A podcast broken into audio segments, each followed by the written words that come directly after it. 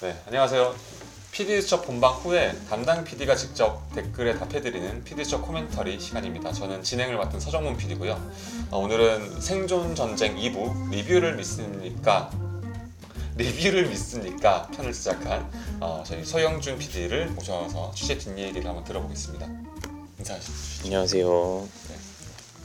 저희 어머니가 우리 어, 갑자기 어머니? 아니, 김선호 닮으셨대요.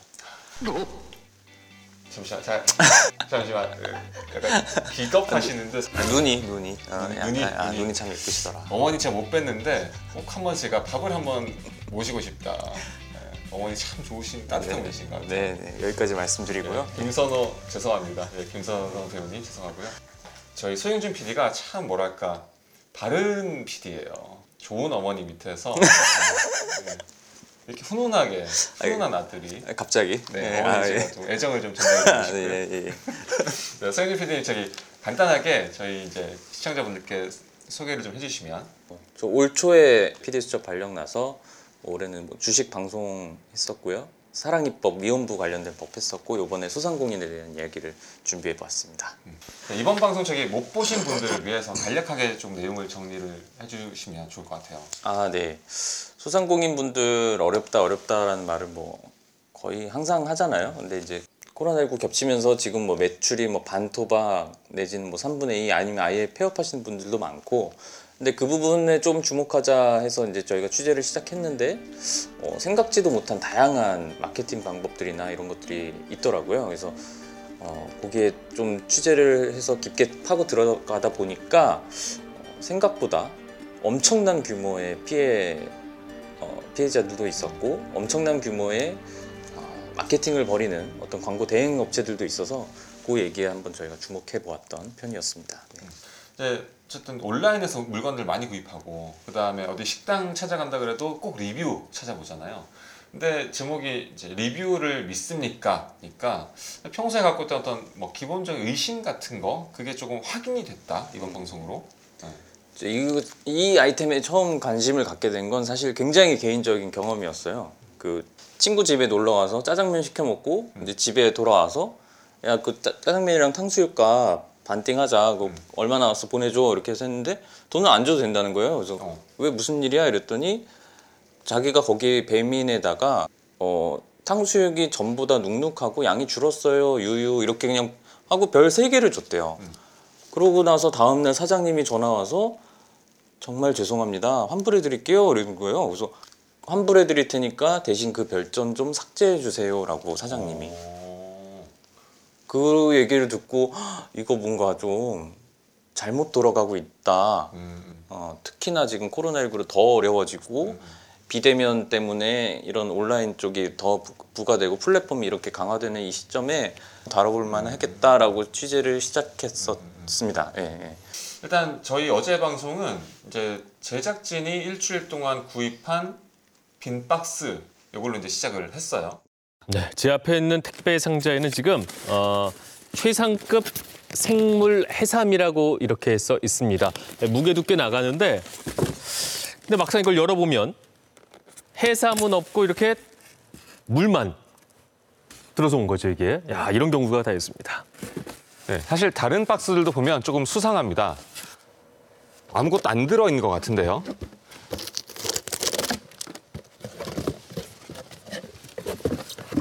진짜 이렇게 빈 상태로 배송돼서 왔습니다. 분명히 저희가 쇼핑몰에서 정상적으로 구입한 제품들인데 말이죠. 도대체 누가, 왜 이런 박스들을 보내는 걸까요?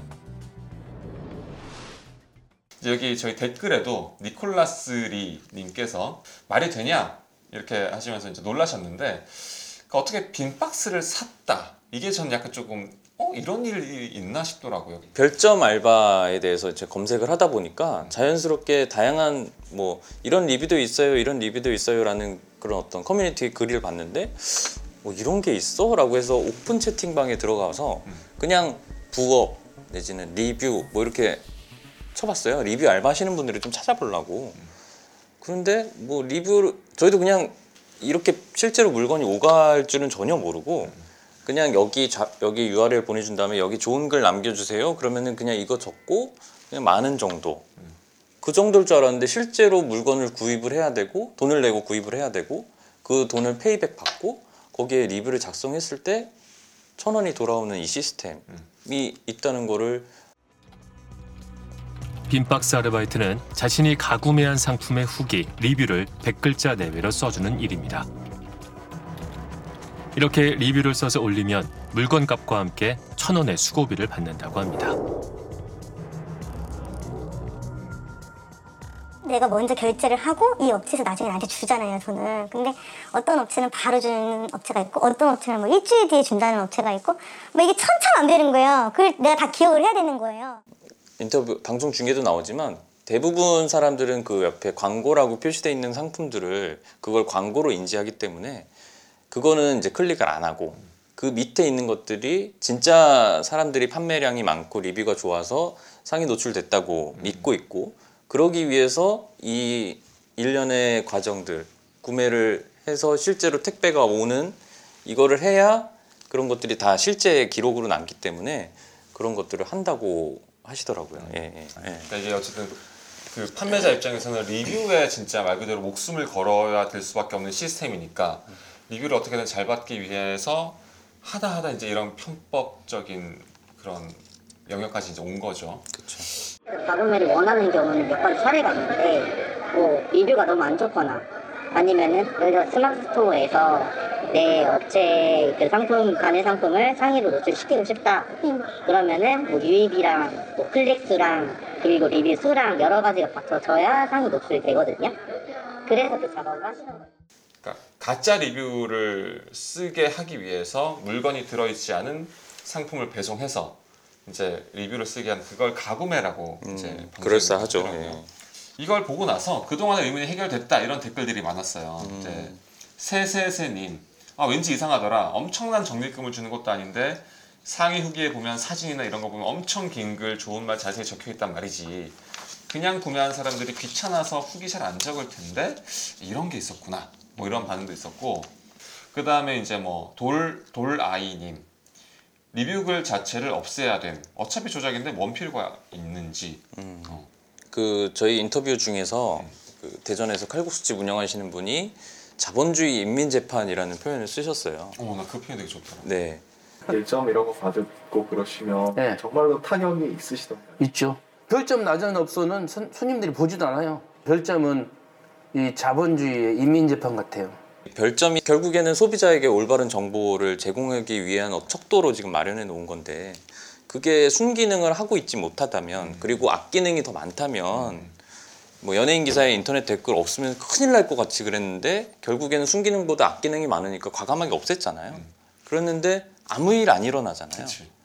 별점도 이, 이렇게 지금 건강하지 못한 생태계로 지금 조성이 돼 있다면 뭐 없어도 되지 않나라는 과감한 생각을 또 한번 해보고요.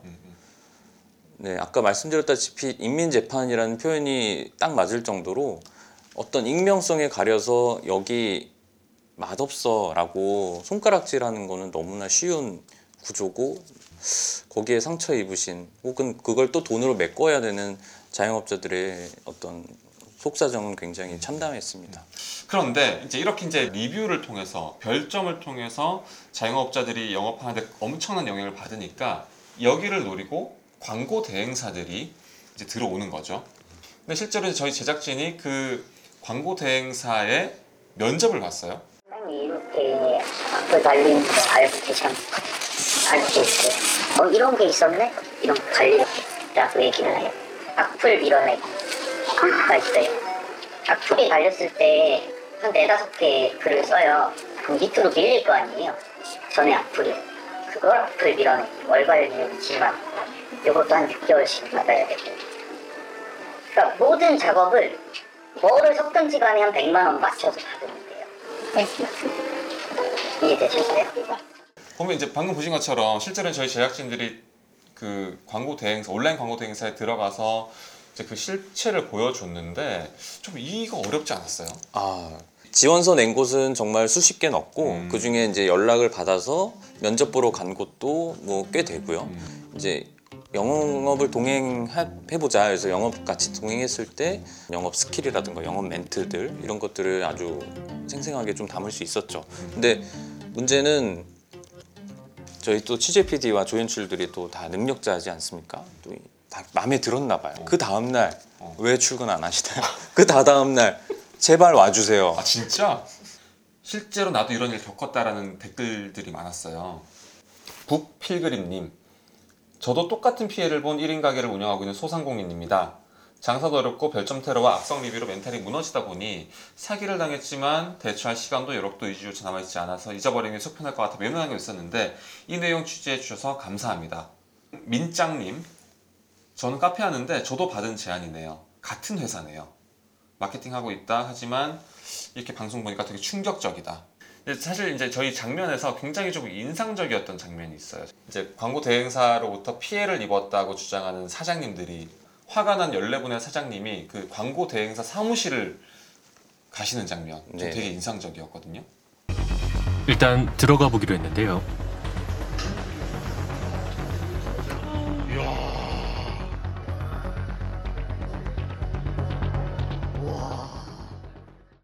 들어섰을 때 어땠어요? 아니 사실은 저희가 업체를 거기만 간 게 아니에요. 저희가 처음 갔던 곳에 이제 20명 정도 앉아 있었는데 아 이거 대박이다. 이거 되게 크다. 이런 생각을 했는데 되게 또 이제 더 큰 규모의 그런 피해 사실을 알게 됐고 드디어 거기를 쳐들어 갔는데 와 저희 여기 사무실 있잖아요. 이거보다 더 커요. 그러니까 우리 사무실보다 더 커요? 더 커요. 한 진짜 한 500명 정도, 400명에서 500명 정도가 한, 한 네다섯 개 층을 쓰고 있는데 그 한 층만 있는 게 아니에요. 어 그래요? 네. 그러니까 빌딩의 이만큼을 그 광고 대행사가 차지하고 있는 거예요? 네네네. 제일 개인적으로 황당했던 건 어떻게 보면 되게 하이라이트 장면이잖아요. 그런 싸움이 일어나기 게 뻔한데 거기에 동행하는 PD로서는 좀 긴장될 수밖에 없고요. 엄청 약간 긴장하고 카메라 막 잘 들고 있지 말면서 그러고 올라갔는데 아무도 신경을 안 쓰는 거예요. 14분의 성난 화- 사장님들과 제작진이 우하고 그 사무실에 갔는데 네, 갔는데 사람이 너무 많으니까 우리가 누군지도 몰라요. 너무 놀래가지고 약간 벙쪄 있다가 감독님 카메라 감독님 막 찍으세요 찍으세요 그 사이로 막 계속 휘젓고 다녔거든요. 아무도 몰라요. 신경을 안 써. 그러니까 그 정도로 사람이 많고 정말 돗대기 시장처럼 계속 전화하고 있고 사람도 웃고 와글와글와글 이렇게 하니까 그 규모와 어떤 현장 분위기는 정말 압도적이었습니다. 피해자분들 중에서는 영상 통화를 이렇게 영업사원이 했대요. 아 사장님 우리 회사가 이렇게 커요. 음, 이 분들이 다 사장님들한테 댓글 달아줄 거예요. 이분들이 다 사장님을 위해서 일해 주실 거예요. 그러니까 저희랑 계약하시죠. 그러니까 비대면으로 음, 다 하니까. 음, 음. 그러니까 사장님들이 와 저기는 진짜 규모가 크네. 뭐 되게 있는 회사인가 봐. 그러면서 이제 계약을 했었던 거죠. 근데 그 현장을 이제 다시 가 보니까 사실은 이놈 하나 하나 하나가 다 우리 소상공인들의 등골을 빨아먹고 있었던. 음, 이제 저희 소영준 PD가 처음으로 공개한 그 광고 대행사 그 장면에 이제 대망리지님께서 이렇게 댓글 달아주셨어요.